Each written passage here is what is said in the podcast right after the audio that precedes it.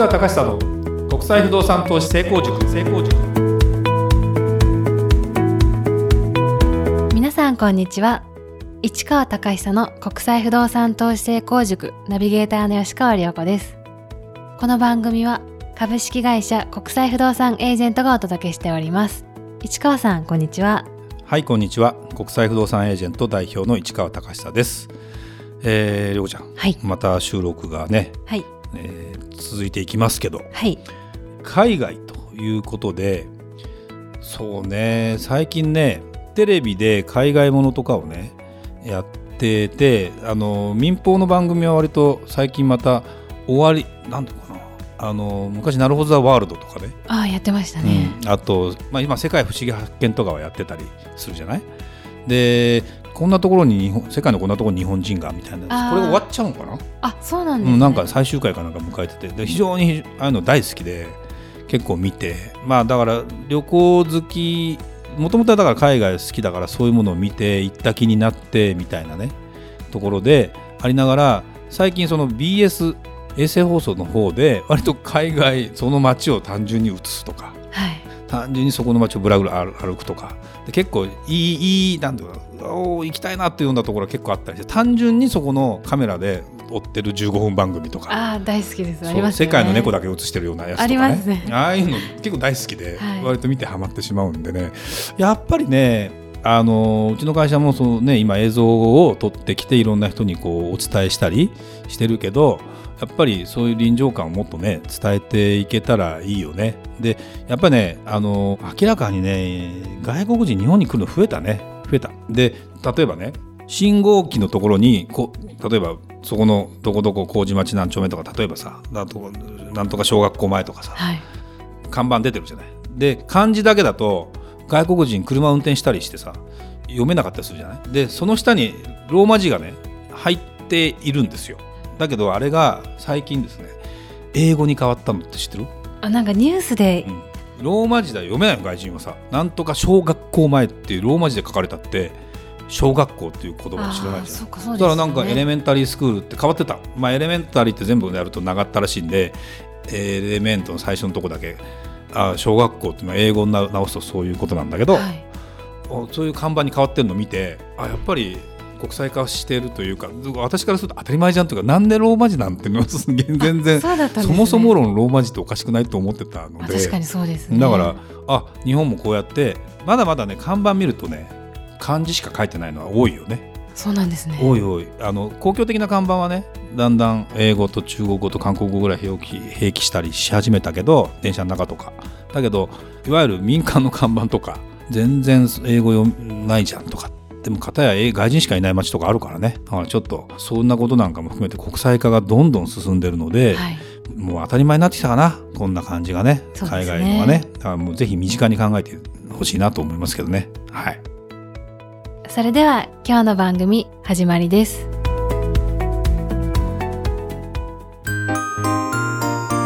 Q&A コーナー。それではリスナー様からの質問に答えるコーナーです早速今日の質問をご紹介いたします。フィリピンの首都が移転するのは本当ですか？という質問です。市川さんのポッドキャストは楽しいので1回目に遡って聞いています。これからも頑張ってください。応援しています。さて、えフィリピンの首都は今はマニラですが近い将来違う都市に移転するのではということを耳にしました市川さんならそのあたりもご存知かもと思いましてご存知でしたら教えてくださいとのことです。はい。えー、知ってるこれ？知らなかったです。あのねこれ移転するって話だとちょっと違うんだけど、はい。今、まあ、フィリピンって1億人います。でルソン島とかいっぱい島があるんだね。でそこにマニラっていうのがあってまああのマニラマニラ市というかマニラ都市圏のところが今首都になってて実際首都機能がその中にいっぱいあって政府の機関とかねものが入ってたりしますと。で今実はそこから北に120キロぐらい行ったところにクラークという都市があります。はい。もともと米軍基地があったところなんだけどピナツボ火山っていうねなんとなく聞いたことあるかな。ピナツボ火山の噴火っていうのがあって。はい。で結構大噴火だったんですよ。もうでもそのその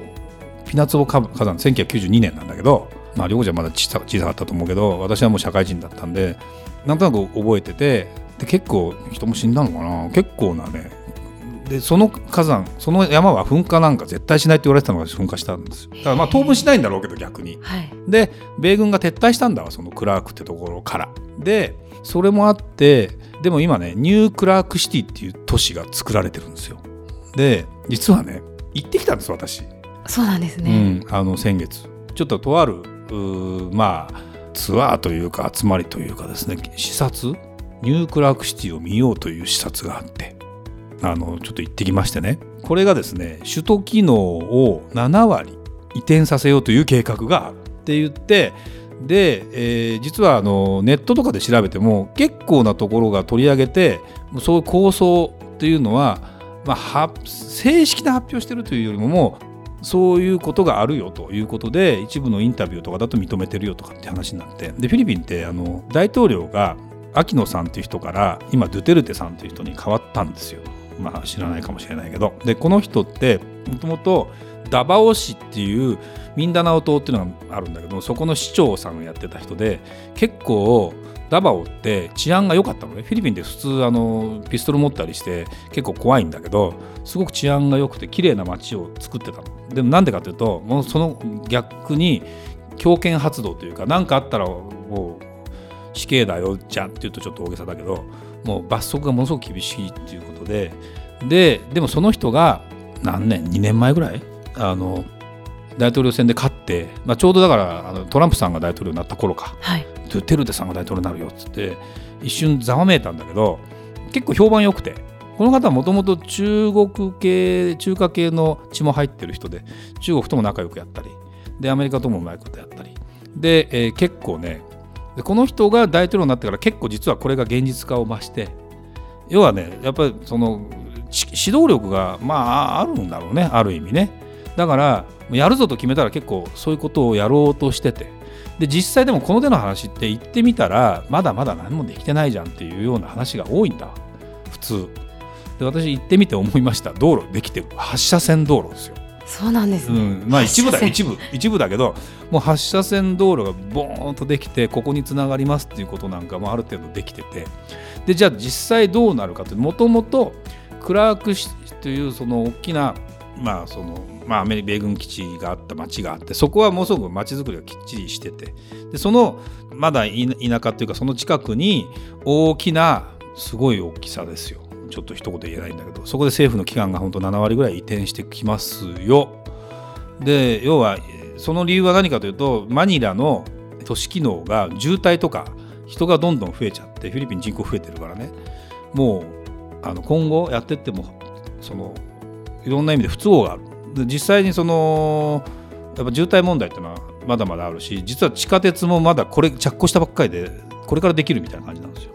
だから別にその全部が置いてっちゃうわけじゃなくてもちろんマニラっていうところを起点するのは変わらないんだけど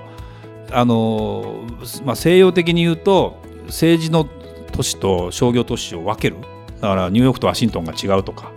まあ、そんなようなことをアメリカ流で言うと、やったりするじゃないですか。でであそこってキリスト教の西洋文化圏に今なってるからそういう考え方がもしできるんだったら十分あるのかなと思いながらそうするとどうなるかというと不動産が先に動くんですよ思惑で。だからそこの土地はその中の土地は国しか持ってないんだけどその周辺の土地がもういろんなデベロッパーとかがもう抑えに入っててでこれがまだ安いんだよねだけどこれがどんどん値上がりするんじゃないかみたいな話があってちょっとそれの絡みの中で、えー見に行こうって言って見に行ったんですね。まあその話の内容を言っても意味がないので要は何が言いたいかというとフィリピンてあのね今僕は日本人が買ってるじゃあ例えばフィリピンのマニラのコンドマカティのコンドミニアムを買ったら値上がりするんですかって話になると結構もういい値段で売ってるんですよ。それは外国人用の値段であってだから国がもっともっと全体的に進化したら話は別だけどもう結構いい値段で売ってるのでそれがじゃあ値上がりしていきますかっていうとちょっと実はハテナマークなんで何とも言えないんだけど国自体の発展が東南アジアで面白いなと思う国というのはどこですかっていうことに関して今現在は僕はいろんな国見てるけど、まあ、フィリピン面白いねというのを最近言うようになってきた。最初4年前5年前も私もフィリピンから実はスタートしてるんでフィリピン詳しいんだけどまあいろいろまだまだ課題も多いしまあもちろん今でも課題多いんだけどでも明らかに人口も増えて今後の期待もまだまだ持てるしそういうふうなインフラというか都市が整備されていくとあの捨てたもんじゃない。で不動産をやる人間からするとまだまだ発展できる要素がいっぱいあって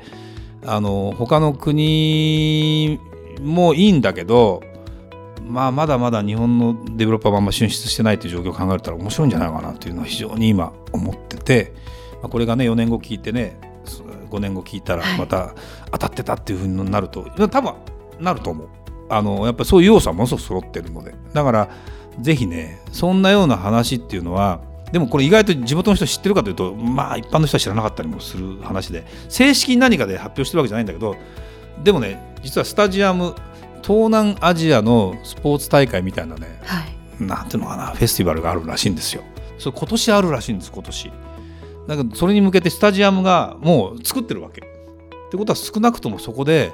そういうイベントをやるとなると一旦ものは完成するからそうですよね人も来るしだから道路できてるんだけどねはっきり言うと。だからちょっとねなんか絵空ごとのここら辺に何かゴルフ場ができますよみたいな本当かみたいな話とはちょっと全然また種類が違うのでああ面白いねというのは思いましたね。でそそういうことをやっぱり耳にしたりして見に行ったりするとなんだろうな別にこれでフィリピン全行け行けってわけじゃないんだよ。だけどそういう要素を持っていてそういうところに絡んだ話は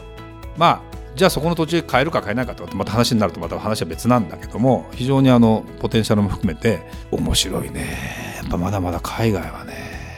あの別に